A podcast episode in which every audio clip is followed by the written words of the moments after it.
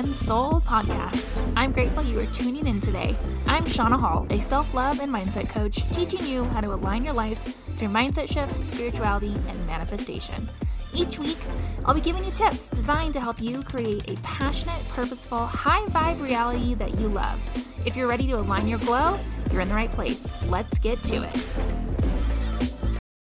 FAM, the fertility awareness method, the method I'm trained in is FEMM, fertility education and medical management, um, because not only can you use it to prevent pregnancy, get pregnant, um, but you can also use it to gauge overall hormonal health. So when we're talking about that alignment of your body, mind, soul, um, gauging that over overall hormonal health can also really help you um, gauge where you're at in your life and what activities, what lifestyles am I doing that will maybe throw off my hormones or throw off my cycle. Hello, and welcome back to the Align Your Glow and Soul podcast. I'm your host, Shauna, and I'm so excited for today's episode. I have Jordan Norman on the podcast today, who is a FAM teacher. And if that if you're not sure what that means, F-A-M, it is fertility awareness method. Jordan teaches women how to prevent pregnancy naturally and create a relationship with their mind, body, and spirit. She is all about reclaiming your inner wisdom through better understanding your body and what it does. Jordan is been teaching FAM for several years now. She is a yoga yoga instructor as well and has been practicing for over 13 years. She's based in Colorado Springs and is again really all about empowering women to have informed consent, but also to truly understand how your body works. So, we're going to get into so many good subjects today. We're going to talk about not only the fertility awareness method and what the difference is between that and natural fam- family planning. We're going to talk about cycle syncing. We're going to talk about how al- how al- alcohol can impact your cycle and then just some really general awareness when it comes to our different phases and our cycles and all the other things that go along with that. So, as always, I really hope you enjoyed this episode. And if you loved it, or liked it, or think somebody should hear it, you know, send it to a friend, give us a shout out on social media, and let's continue to share the knowledge. Thanks so much and enjoy. Hello, and welcome back to the Align Your Glow and Soul podcast. Today's episode is going to be so freaking juicy. I've got Jordan on, and we are just going to talk all things women's women's health, FAM method. We might get into alcohol and what it does to your cycle. We're really going to be focused on just you and your body and all the things you really need to know to optimize your health and well being. So, Jordan, I'm so excited to have you. Thank you for coming on. Thank you for having me. I'm so excited. So, my first question is How do you align your glow and soul? Yeah, that's a great question. So, um, the fertility awareness method is really what I'm all about, but I got into that really through yoga. And so I've been practicing yoga for um, 12 years now, since 2010. I guess it's almost 2023, so almost 13 years. Um, so that really kind of jump started my alignment and really getting into my body, mind, soul. Um, so practiced yoga for about eight years, and then I became a yoga teacher my 200 hour and then my 300 hour training. Um, practiced that for two years. And then I got into the fertility awareness method. Um, so we can talk about how I got into that as well. But really aligning your glow and soul for me is all about that mind, body, soul connection. And, and I really got into that first with yoga um, and then with FAM down the line. Mm, I love that. That's so, so beautiful. And I find that everybody kind of has a similar um take on that because it all just comes down to you and your uh, mental well-being and you know just being in tune with your own desires. So i love that you kind of follow your passion. Yes. So we'll just jump right into it. So for those who have never heard of fam or maybe have heard a little whispering can you just break it down? What is it? And then what and why do you teach it yeah, totally. So, FAM is the fertility awareness method, and most people have heard of um, natural fam- family planning, actually. So, natural family planning was kind of the first method of tracking your cycle and then using your cycle to either prevent pregnancy, um, increase your chances of getting pregnant, um, etc. Um, it's really rooted in the Catholic Church, um, which is great for some people, great for not great for some people. Um, and so I really like FAM, the fertility awareness method. The method I'm trained in is FEMM, fertility education and medical management, um, because not only can you use it to prevent pregnancy, get pregnant, um, but you can also use it to gauge overall hormonal health. So when we're talking about that alignment of your body, mind, soul, gauging that over overall hormonal health can also really help you um, gauge where you're at in your life and what activities, what lifestyles am I doing that will maybe throw off my hormones or throw off my cycle. Um, so that's really like um, that's really why I like the method that I teach. But there's about eight methods of FAM. FAM is yeah, FAM is kind of the overall overarching method, fertility awareness method. So there's um, the Marquette method. There's a few other methods, but I teach FEMM specifically. Um, but really, how I got into it so I was on different forms of hormonal birth control for just about 10 years. Um, started with the pill, and then I did the copper IUD, the hormonal IUD, the ring, the patch, all that, all that jazz. Um, and I was really never happy with any method. Um, I was never really happy. I would go back to my OBGYN and I would I would tell them my symptoms and I wasn't happy and they kind of just switched methods and said, "Well, find one that's great for you." And and it took 10 years before I finally said enough is enough.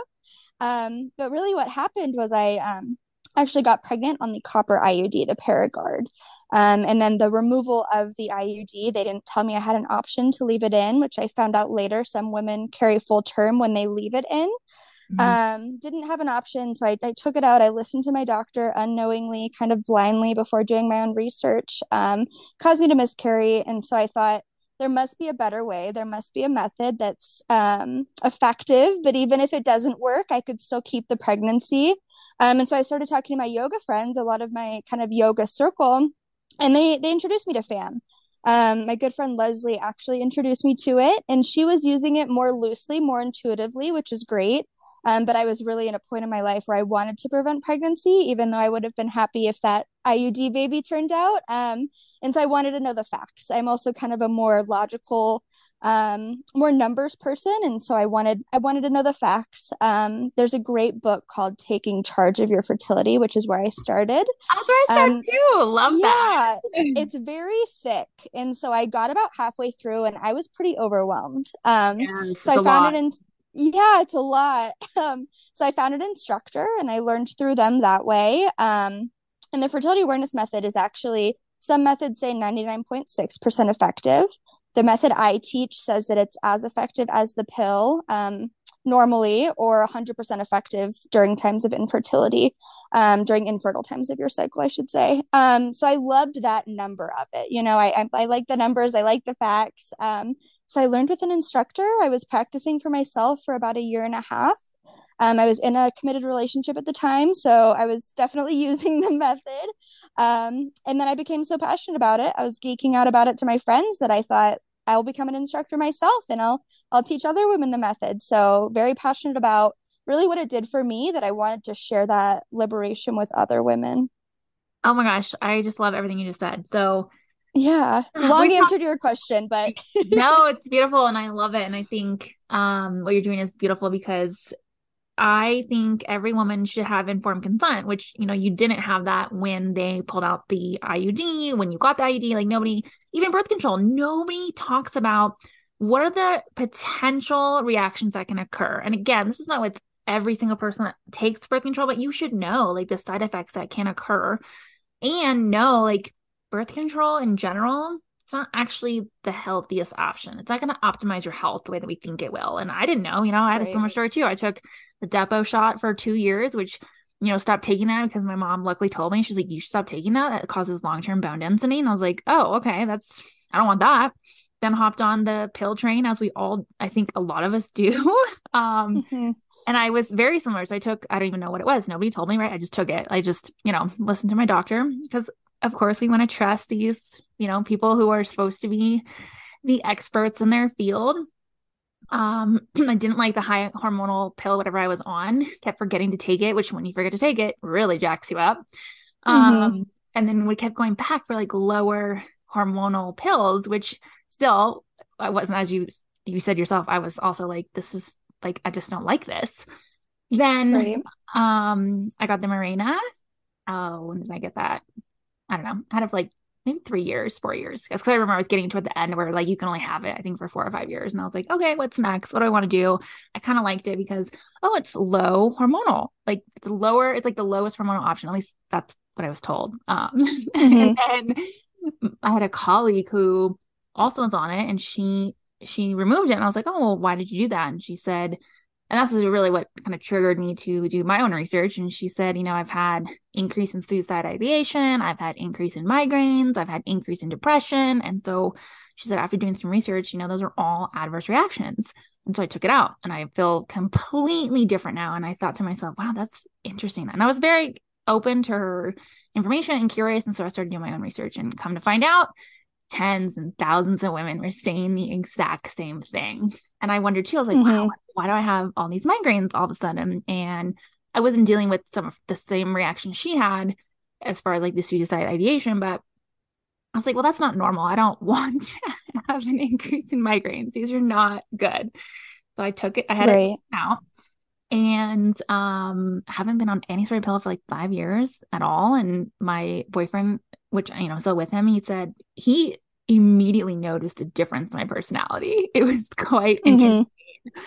Um, yeah. And I just find it's it so crazy. Yeah. Right. Yeah. So two things I want to touch on there. Um, the low bone density that you said, um, and then the suicidal ideation. Um, I don't want to forget, so I'm like, let me call both of them out first. but uh, the low bone density. So I well, first off, when I got off of the pill and started le- learning FAM, I was honestly so frustrated that I didn't know all of this about my body beforehand. Not necessarily the fertility awareness method, but that you couldn't get pregnant every day of the month. I mm-hmm. thought that mm-hmm. you could always get pregnant. Yes. Um, I didn't even know, yeah, I didn't even know my own reproductive system. I didn't even know the way that really pregnancy happens, ovulation. I didn't know any of those things. So I was so frustrated. Um, but then frustrated with my doctor as well because they didn't tell me a lot of these things. Um, I guess you could pin it on sex ed in our our country or um, doctors or whatever it is. But I learned that ovulation is really the main event of your cycle. So I always thought that your period was, menstruation was, but really ovulation is the main event of your cycle.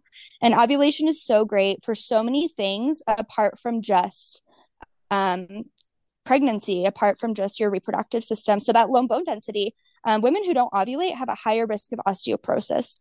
They don't tell you that when you get on the pill. They don't tell you that you're most likely not going to ovulate when you're on any form of hormonal birth control. Um, so, not only are you at risk for these higher side effects, which they really downplay, in my opinion, but you're also not getting the benefits of ovulation because hormonal birth control makes you think you're in menopause.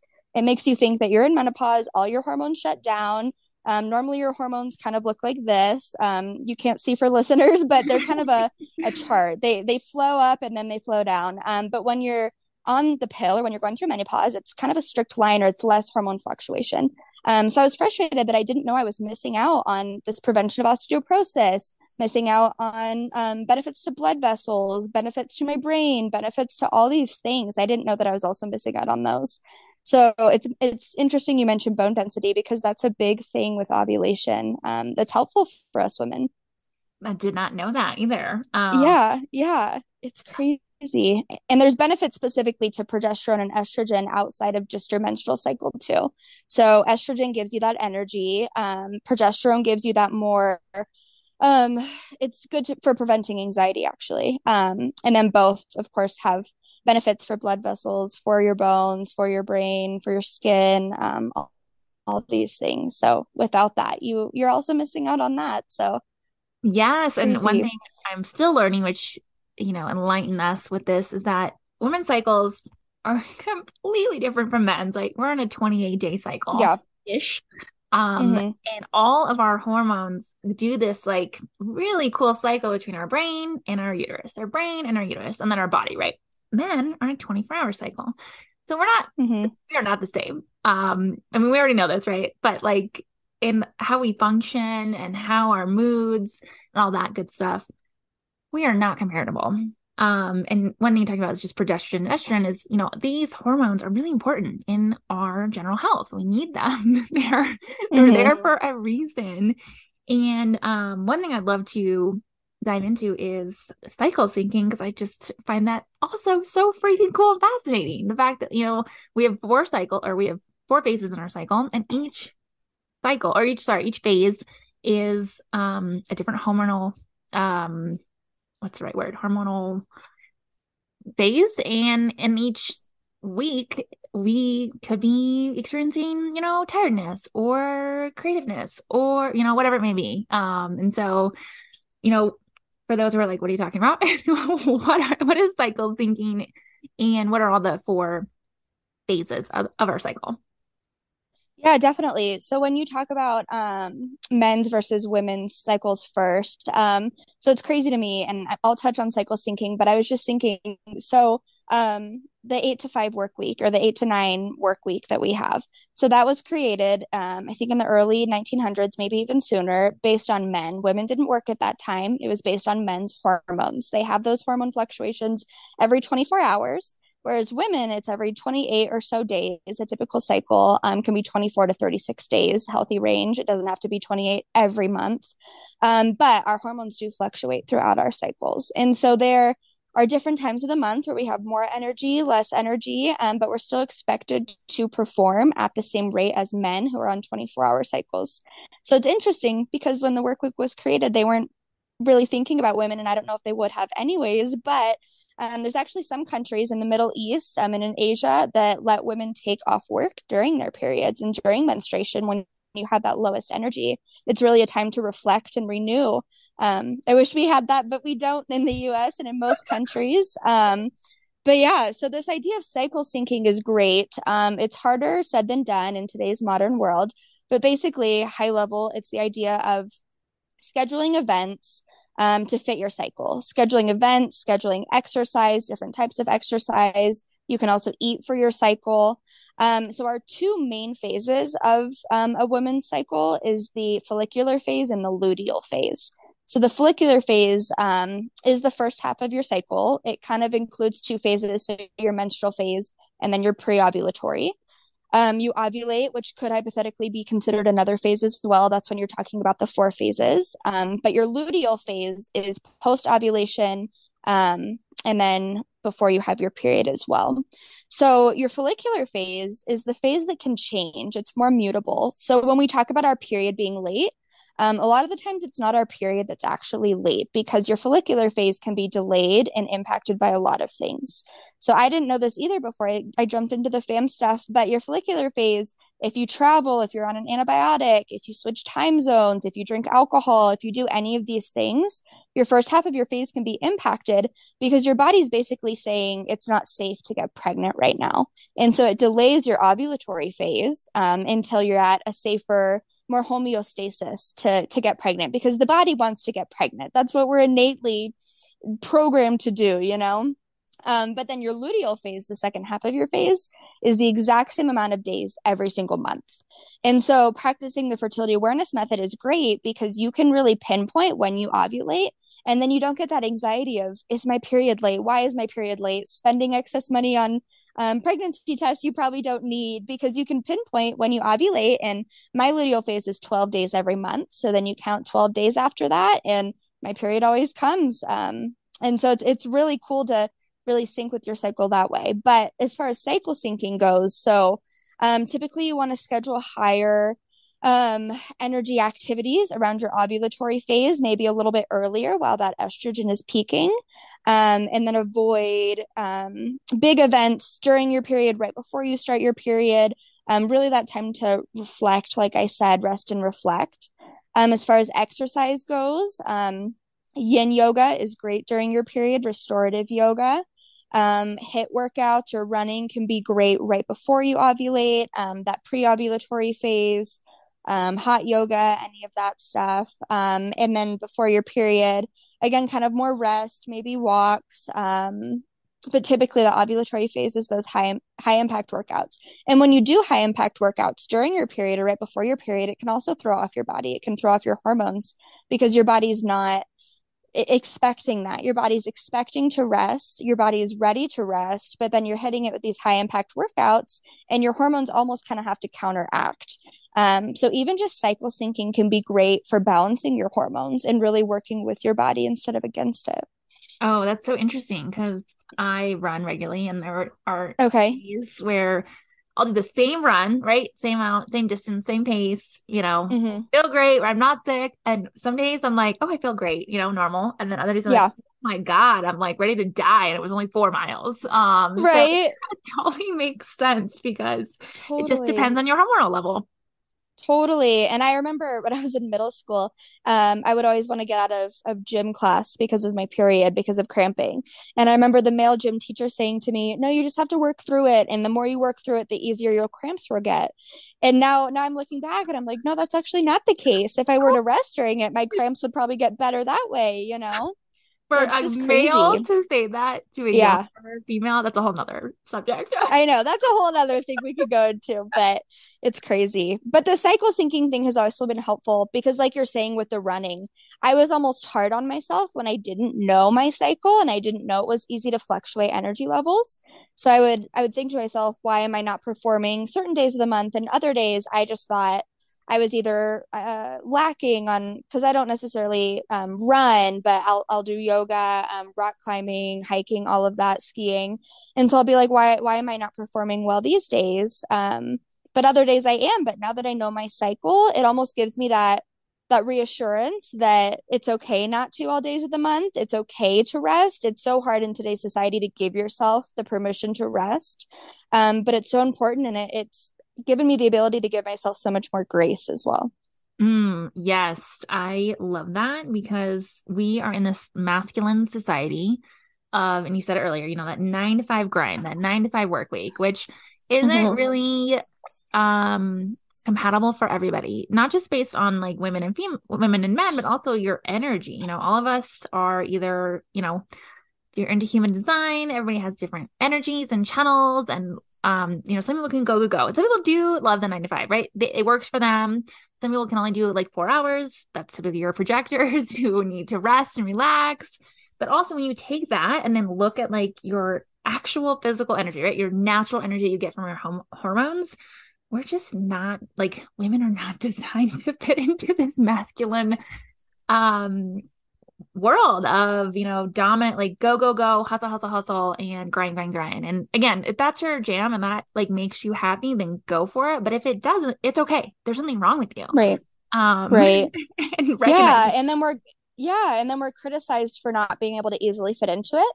Mm-hmm. and then you mm-hmm. have women who kind of break themselves down to fit into it and then they get disconnected from their divine feminine as well. So then it causes a whole bunch of different issues down the line that they're maybe not seeing um, so it's interesting too. I struggle with the kind of corporate women woman kind of vibe. I, I struggle with that sometimes. Um, I think you know my day job is still still in corporate America, which is great, but the fam thing, and I'm a generator. I'm sure you have a podcast on human design as well. Um, so the the fam thing is really where I feel like I, like I'm able to thrive. So. Mm, that's funny. I'm a generator yeah. too, and yes, I also work okay corporate, but I love it because I, you know, I won't get into it because I've already talked about another podcast, but definitely had like awakening a couple years ago. Got very clear on if I'm going to work in the corporate world, what is it that I'm going to do and who am I going to work for? And right. so I'm totally. very passionate about my job and my company, but I also do not do your typical, oh, I have to work 10 hours a day. Like I refuse. I'm sorry. I've done it for a long time. Mm-hmm. I'm not doing it anymore. Um, you know, I'm, right. I'm, not, I'm not 20. I don't need to prove myself to anybody anymore. I know my worth. I know my value and I know I can get shit done in a normal kind of six to eight hour day. Um, so totally. Yeah, I do not like I tell my team all the time, if you're off, you're off. Don't text me, don't call me, don't like we'll figure it out. And they know when I'm off, right. I'm off. And I really lead by example with that because they they're like, Oh, we really respect that you know when you're off, you're off. I'm like, Yeah, and I want you guys to be off too. There's just right. no need for us to sit here and try to please a company by how many hours we work in a day or how many hours of overtime we, you know, accumulate. When in reality, I'm sorry, even my company, which I love my company, they don't give a fuck. Like they really don't. Like they're not gonna totally. be like, great job, you work 60 hours a week. Like, no.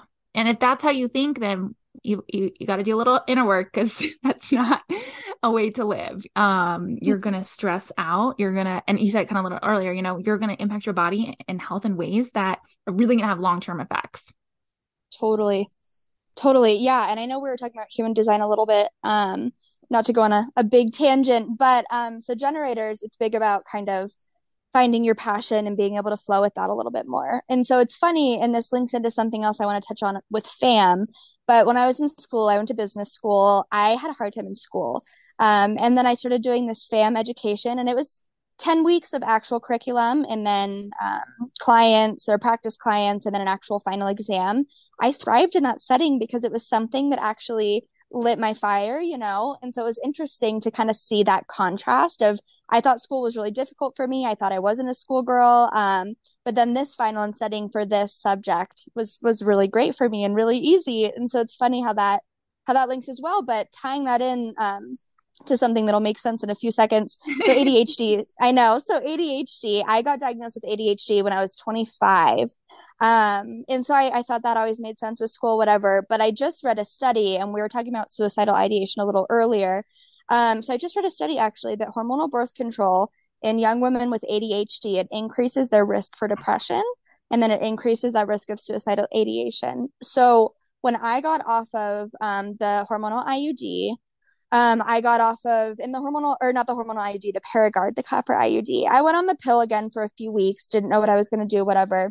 Um, but I was on an antidepressant at the time. Um, and I had been on hormonal birth control for about 10 years, whatever. Um, I thought I needed the antidepressant, and some people do. If you're on it, that's totally great for you if it if it feels good to you. But it didn't feel great for me.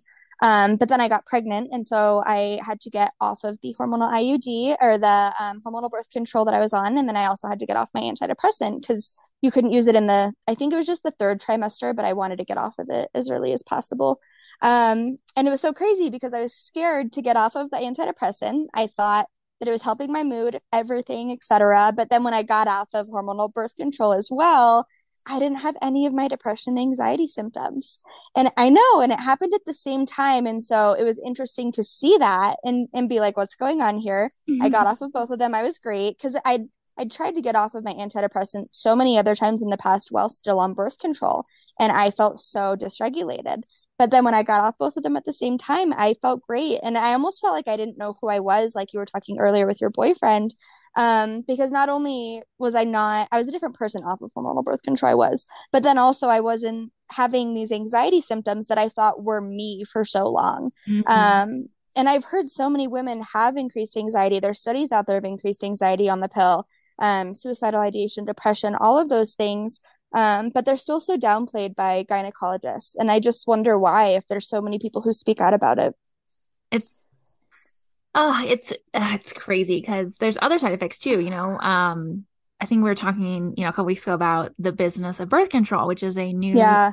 If you are listening and you have not watched this, I believe so. It was free when it first launched. I think they're probably charging now, but I promise you, it is worth it. Like if you are open and curious, please please watch this. It is just a beautiful um beautiful documentary, very well put together. But one of the things they talk about is um what was that birth control that causes um, pulmonary embolisms in the lungs? Um, I think that was the ring. Yes, the ring, mm-hmm. which I was on at one point. Yeah, ah, that's scary. So in the in the documentary, yeah. um, I won't actually. I don't want to ruin it. Go watch it. But um, in the documentary, it talks about um, you know, adverse reactions. And it was phenomenal to hear some of these stats. You know, um, I think they said, and I'm, I do not want to misspeak, so I won't say the exact numbers because I don't know them off the top of my head. But basically, the amount, the the, the increase you have the, the chance of getting um, pulmonary embolisms because of the ring is so high. It's actually higher than the Johnson Johnson COVID vaccine, and they pulled that off the market,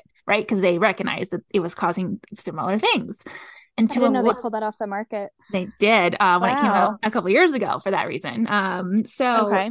and the the the Johnson and Johnson vaccine was actually you had a less opportunity than getting um an embolism than the ring, which is wild to me. So they continue to market the ring. They continue to allow it on the market, knowing that the research showed you know whatever percentage it was it was you know it's a very insane high amount um so you know, I just think it's really important, you know, before you take birth control, I mean, really anything, educate yourself. Um, you know, get Mhm. informed consent, understand. And if you still decide that that's the right decision for you, then great. But it's it's all about you empowering yourself to fully understand, you know, what are the pros, what are the cons. And I wish, you know, and I, I'm, you know, I, I didn't know this back then, but you know, as women, we need to, you really just need to own your health and understand like nobody's gonna look out for you, right? Nobody's gonna um, I wish they did. I really do wish healthcare providers did, and some do. Um, but most of them, they're just unfortunately they're too busy, right? We don't have a healthcare system designed where people can spend hours and hours with you talking about all the things because of insurance. Um, and it's Mhm. it's unfortunate, but that's just the way it's structured. And so you really have to be the one to come prepared to talk about things. Um you know do your own research like stay true to what you want to know. Um you know argue if you need to argue. Um lean into that intuition of like well this doesn't feel right. You know why am i feeling like this? Um Mhm. regardless of what your healthcare provider says. And if they're not willing to listen to or help you make decisions with informed consent then they're probably not the right person for you to be partnering with. Totally. Totally. Yeah. And I'm one of those people who ask so many questions to my doctors. They probably get annoyed with me after a while, but I'm one of those people who wants to know the facts and I want to know the percentages and I want to know everything. I had a great kind of jo- gynecologist for a while who was really great with that and she left her practice and I was so sad. But um, when I was calling for a new appointment just today, actually, I'm like, I need someone who's okay with those questions because I need those questions answered. Um, so you can advocate for yourself, is my point. I've had a Mm, few clients too who have said they want to get their IUDs out, they want to get off the pill, but their doctor won't let them until they want to get pregnant. Um, and I'm Whoa. like, you, the, the doctor works for you. You don't work for the doctor, you know, like you need to advocate for yourself. If something isn't working for you, you need Mhm. to get that IUD out. You need to do X, Y, and Z. Um, yeah, so I'm I'm big on informed consent too. And sometimes it takes a lot of time. Sometimes it's frustrating, you know, but at the end of the day, it's your body, it's your health, and it's worth it. There's a stat, and my partner tells me this all the time, and I, I like he makes me mad when he says it, but it's true. He says, and um, again, I'm not going to say the exact statistics. I don't want to misspeak about the study. He's like, but basically, people who are argumentative actually more successful. they get Mhm. what they want. Um, so if you look at like men versus women, and I'll just make this kind of a simple example. So for a very long time, men were typically paid higher, right, than women. Those numbers are Mhm. are slowly evening evening out. But if you look at men, they have no problem asking for what they want. You know, and Mhm. sometimes we refer to those type of men as like cocky or, you know, assholes or whatever. And it's like, well, no, they're just asking for what they want and they're not going to settle. Mhm. And so I think as women, we need to embrace that mindset sometimes and just ask the questions.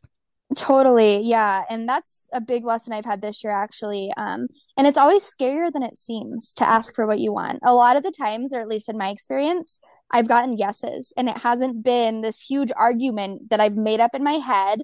Um, so the more you do it too, the easier it gets. And you're you're obviously gonna be met with declines or be met with no sometimes, but obviously the worst answer you can get is no. And a lot of the times that won't be the answer. And so my point is it's easier sometimes than you make it out to be in your head. Um, yes. oh, Yeah. it's so funny. Um, yeah, I think we just care, right? We, we care what people think. We want to be liked. Sometimes we're people pleasers, and it's like, okay, well, what's best for you? You know, nobody's gonna look out for you other than yourself. So just, you know, just ask, and Totally. it's a no, it's a no. No big deal. Life goes on. Definitely.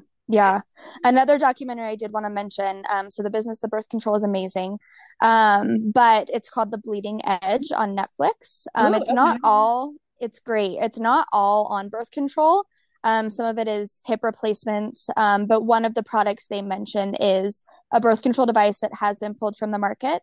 Um, but basically it's about the FDA approval process or kind of the lack thereof. Um, and and that's another great one. I found it fascinating. So I will absolutely check that out. I love anything that just, you know, opens up, totally. you know, my realm of things I don't know because there's a lot of things I don't know. So Definitely.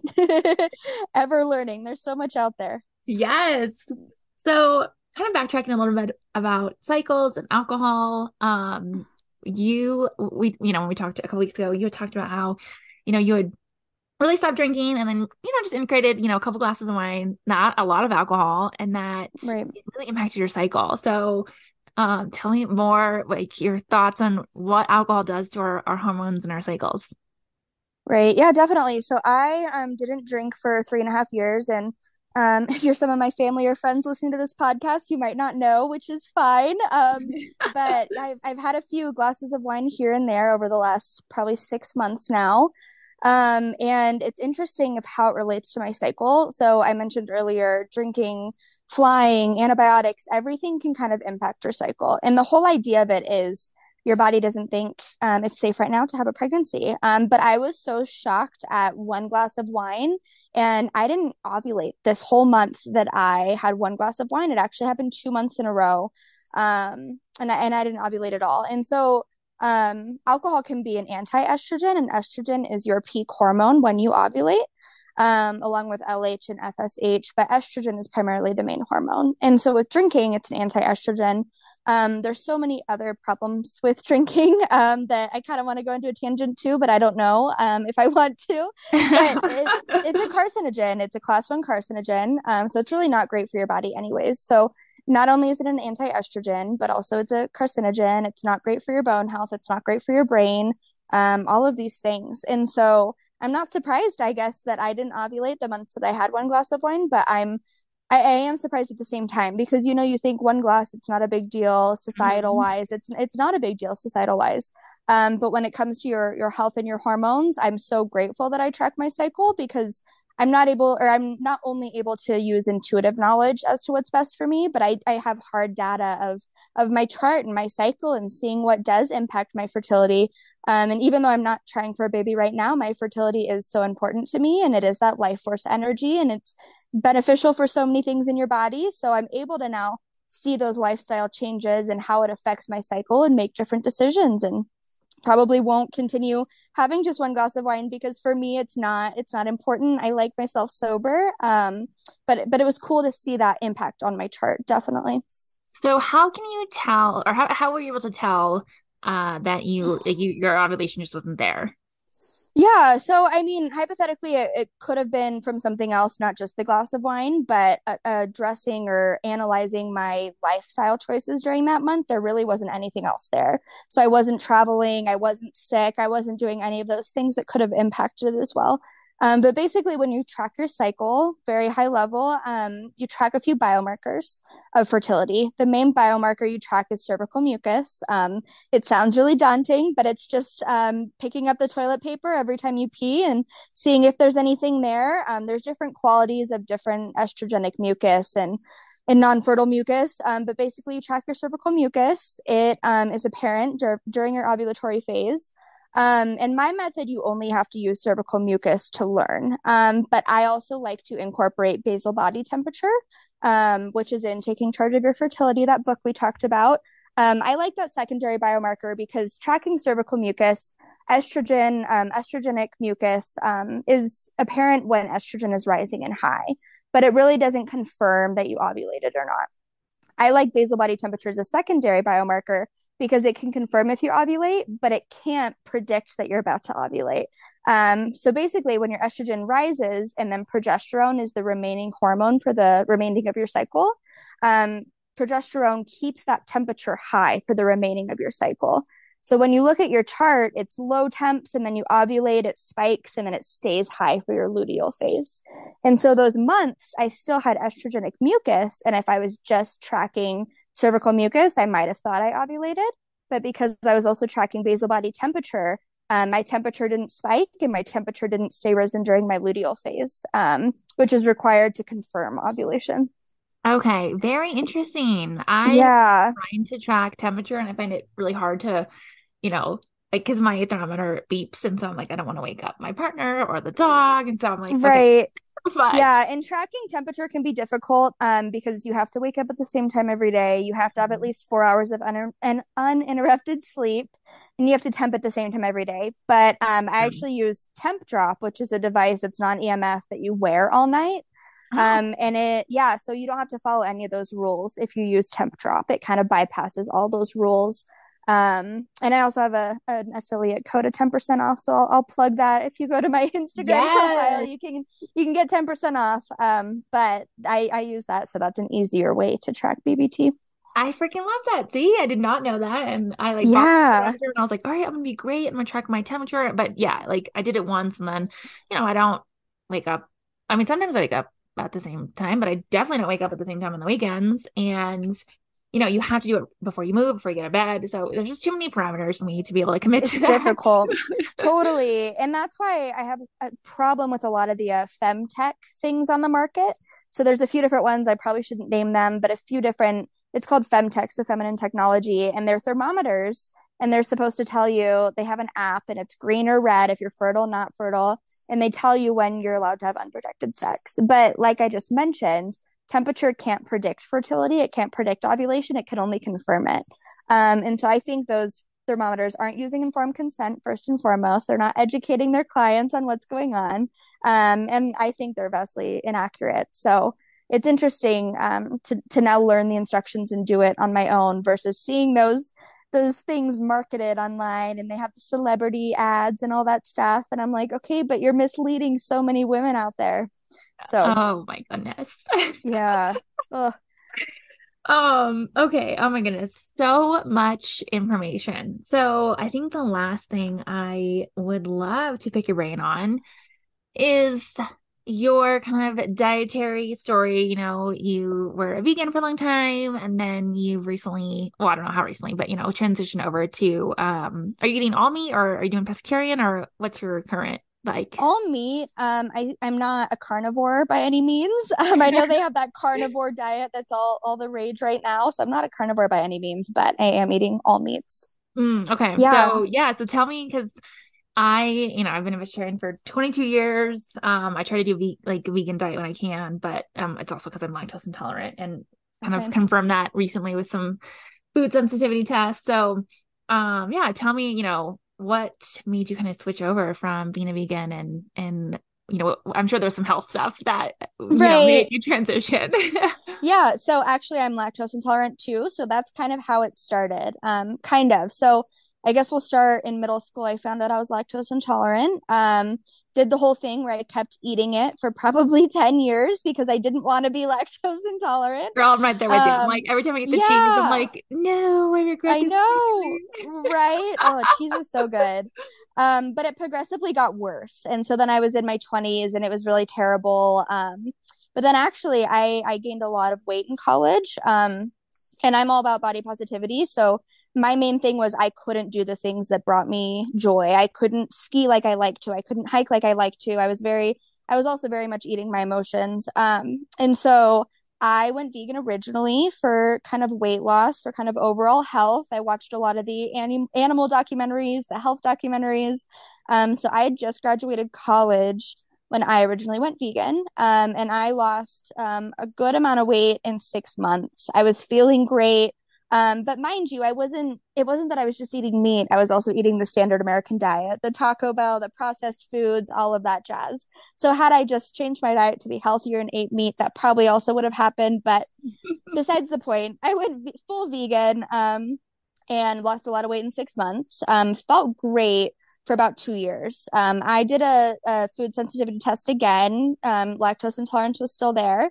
But then I also found out that I was gluten intolerant. Um, one doctor actually told me I had celiac. One doctor told me I did not. So I kind of lived my, my life like I do just to be safe. Um, but but basically, I was feeling great for two years. So I'm kind of backtracking now. I was feeling great for a while. Um, and then I wasn't all of a sudden. Um, so originally, I got diagnosed with low blood sugar. Um, so I started eating more more beans, more grains, um, more spinach, kind of all those things that you can gain protein with as a vegan. Um, but came with that was a lot of the meat substitutes. So I started eating more seitan. I started eating more of those things, and all of those are made from gluten. Um, so that's actually how I came to do the food sensitivity test because I was feeling terrible. I had the achy joints, I had the migraines, I had the bloating, I had the low energy, all of that. Um, so then when I found out, one, I got low blood sugar from being vegan. Two, I'm gluten intolerant, um, and a lot of the the vegan substitutes are gluten. Um, it was very difficult. I think I was vegan for another year after that. It was very difficult. Um, and I like to travel. I like to go skiing in these little restaurants in the middle of nowhere. All I could eat was a salad and tomatoes. You know, I didn't have, yeah, I didn't have sustainable options to keep my mm-hmm. body healthy. Um, and so that kind of started it. I kind of started eating a little more meat when I didn't have any other option. I thought I'd rather eat meat and have something sustainable for myself than eat this tiny salad that I am avoiding my allergies with. Um, so that's how it really started. Um, and I remember taking like my first bite of meat and I felt like my body was just like rebooting. I felt like I could think clearly, I had energy, I slept well for the first time in months. Um, but I didn't really connect the two for a while. Um, and then it was my boyfriend's birthday at the time. Um, and he got like this Wagyu steak. And I was looking at it and I'm like, that looks delicious. And so I have a bite of that. And the same thing happened. I just felt like I had all this energy. My brain was clear. And so that's when I made the connection. Okay, this has happened twice now. Um, but I was so scared to start eating meat full time again because of my um, yoga background, because of that whole, um, it's called ahimsa, nonviolence. And so they relate to, that to animals. Um, a lot of my friends were vegan. Um, so I was scared for a little bit. I, I honestly started eating meat for a little bit without telling anyone. I just did it at home because I didn't want to be judged. Um, but I felt so much better. And so I consistently been eating meat again now for about a year and a half. Um, I wouldn't say I necessarily eat meat every meal, um, but I definitely do more meals than not. And I feel so much better. Um, so then I started doing my research after I got into the fertility awareness method um, for what it does to your cycles. Um, and there are studies out there that say 85% of women who are vegan do not menstruate or ovulate properly. Um, and that's a mm-hmm. huge number. Yeah. Um, so yeah, so what happens is um, when you have to get protein as a vegan, it's your beans, it's your grains, it's all those things. And those are phytoestrogens, P H Y T O estrogens. Um, so basically they're anti-estrogenic. And so they lower your estrogen levels. You need estrogen to ovulate. Um, and then when you have low um, estrogen, it can throw off your progesterone too, kind of that yin and yang duality relationship. Um, and so that made sense. And then when you don't ovulate as well, you don't have energy. Um, and I didn't have energy. Um, there's a lot of great books out there. One is called The Vegetarian Myth that really outlines a lot of it. Um, another piece of me switching back to eating meat was animal rights. Um, and there's a lot of interesting research out there that says being vegan isn't necessarily about killing less lives or yeah killing less lives it's about which lives do you kill. So i mean that sounds pretty extreme but when you do the almond farms the bean farms all those things you're really wiping out so many um, fields which kill mice which kill birds kill the bird habitats the hawk habitats um, even the, the caterpillars and the little ones and I mean, they are smaller animals than cows, um, but you're killing a higher rate of individuals. Individuals, animals. It's just a different species. So I found that interesting as well, um, because obviously I, I didn't like thinking that I was eating animals again after being vegan for so long. Um, but there's a lot of interesting stuff out there about that symbiotic relationship as well. So mm. two things: health and animal rights. But that's kind of my story in a nutshell with it. That's yeah, interesting. I um that's so funny you say you talk about kind of the flip side of like why vegans don't eat meat and then well actually, you know, here's another piece. Um right. I follow this um this I don't know, I think she's like a health coach. And she talks about very similar story. Um she, you know, she's pretty blunt in what she speaks upon, but she had said, you know, you know, vegans are not you're not saving any animals. Actually, you're killing more. Um, right. You didn't say it as elegantly as you did.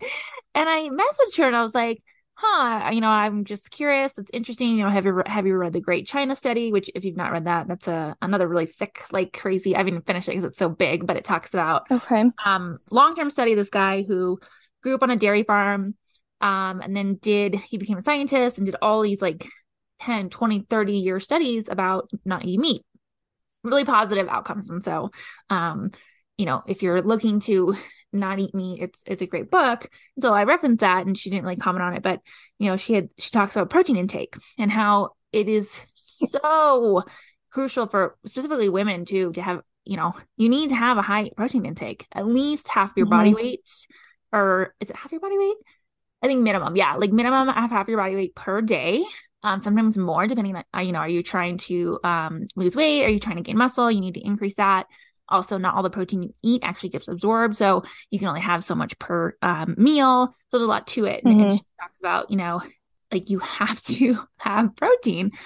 And a lot of the synthetic proteins, as you mentioned, are not good for you. Um, and this is something mm-hmm. I'm also going down a rabbit hole on is all the fake meats. They're mm-hmm. actually really in reality, a lot of them are poison. Um, I'm just gonna say it because they are. Yeah. Um, yeah. I won't shout out any specific brands, but I encourage you again, like I have not eaten meat for a long time. And you know, I'm I've been a vegetarian for so long. Fake meats just recently came out. It didn't exist when I first stopped eating meat. And when they came out, I was super excited. I was like, oh, this is so great. I'm so excited, right? Like a great protein intake. Most of these brands are making product that has fillers such as cellulose. Um, some of them have the same ingredients that Roundup has. So, you know, do your research, um, have mm-hmm. informed consent when it comes to the foods that you're consuming. But, right. you know, ultimately, you know, we really need to and, and i'm kind of going down a similar um thinking about a similar switch to kind of you know your own story because you know, i want to be as healthy as i can possibly be and yes i have mm-hmm. you know my morals i don't want to you know harm animals if i don't have to but ultimately you know i want to be around for a long time you know i don't want to be in a nursing home when i'm 65 and break a hip or have to rely on individuals to take care of me um and so you know i just encourage you you know if you've you know, not felt great, um, whether that's having GI issues or allergies, like just look, you know, just like take a bigger picture about what are you eating, where is it coming from, what impacts it have. Um, because it's totally so, so funny you said the gluten intolerance. Yeah, I just did a food sensitivity test and it said rye and wheat, which mm. I always wondered because you know, I would primarily eat gluten and cheese. mm-hmm. Those two combinations are bad, are the best. Um, and I would always feel like shit afterward. And I, I, thought it was just the dairy. And then I took this test and I was like, ooh. And then I saw an acupuncturist yesterday. Um, and she was like, What's your what's your blood type? I'm like, Oh, it's O positive. And she's like, So I hate to break this to you. She's like, But you're not meant to eat dairy and gluten. Oh, I didn't know that with O positive. Okay. Yeah. So she's a doctor of acupuncture and I find like she's been doing her work for like 10 plus years. And I and she's like, you know, um, Western philosophy doesn't, you know, we don't focus on blood. We don't focus, you know, we just don't, right? She's like mm-hmm. in, in Eastern philosophy, that's you know, we're looking at like your blood is everything. It's basically like we talk about in Western philosophy, like your body is made of water, which it is, right? It is water, but also blood. and so mm-hmm. um she's like, Yeah, you're not meant to eat those things. Um, and I was like, that is so freaking interesting. So I'm gonna actually cut out, I will try. It's probably gonna take me a while. I'm gonna do a um elimination and cut out yeah. gluten for a little bit to see if I feel better because you know yeah. it's not great it's still, difficult. Yeah. Yeah it is. But so you touched on food diary. So I would say too just everyone everyone listening everyone and it really everyone um, should really intuitively look at how they're feeling and maybe keep a food diary and and do it that way because there's so many studies out there. One study could tell you to eat one thing, one study mm-hmm. could tell you to eat another thing, and it's really how do I feel in my body? because some some people do do great on a vegan diet and that's great. Um some people do better. I mean i've heard people feeling great on carnivore diets. That's not for me you know? So really taking that intuitive knowledge and what works for me might not work for other people and that's okay you know absolutely yes and sometimes I, all the studies yeah. can get so overwhelming but oh my gosh there's so i mean there's so much information out there like the china study that i mentioned right like that's putting non-meat eating in a very like illuminating light and mm-hmm. if it's not, if you don't feel good, then don't do it. You know, do what feels good to you. yeah. Um, so yeah. Yes, love also that. need to look into that though. I'm also very much read both sides and then mm-hmm. take that intuitive account yourself. So I might still read that. That sounds interesting. It's a good, it's really good. It's just it's it's basically the same thickness as taking charge of your fertility. And so Okay. okay, good to know. It's a long one. yeah, that's really good to know. Informative. I would not recommend it in the audible version just because it's not, you know, studies aren't always the most interesting things to read, but Right, right. okay, cool. Awesome. So um jordan thank you. Oh my gosh so much. I think we just went over i mean so much so much information. So um, i know. i feel like i could talk for like an hour more too. I'm like but i have this and this and this. Well, if people want to connect with you, want to, you know, maybe take one of your programs or a course or work with you one on one, what are what do you got going on and how can people find you? Yeah, definitely. Um, so I'm under Ivy Wild Wellness LLC. Um, my website is ivywildwellness.com, and then my Instagram is Ivy Wild Women. Um, Ivy Wild Wellness wasn't available on Instagram. so Instagram, yeah, Instagram is Ivy Wild Women.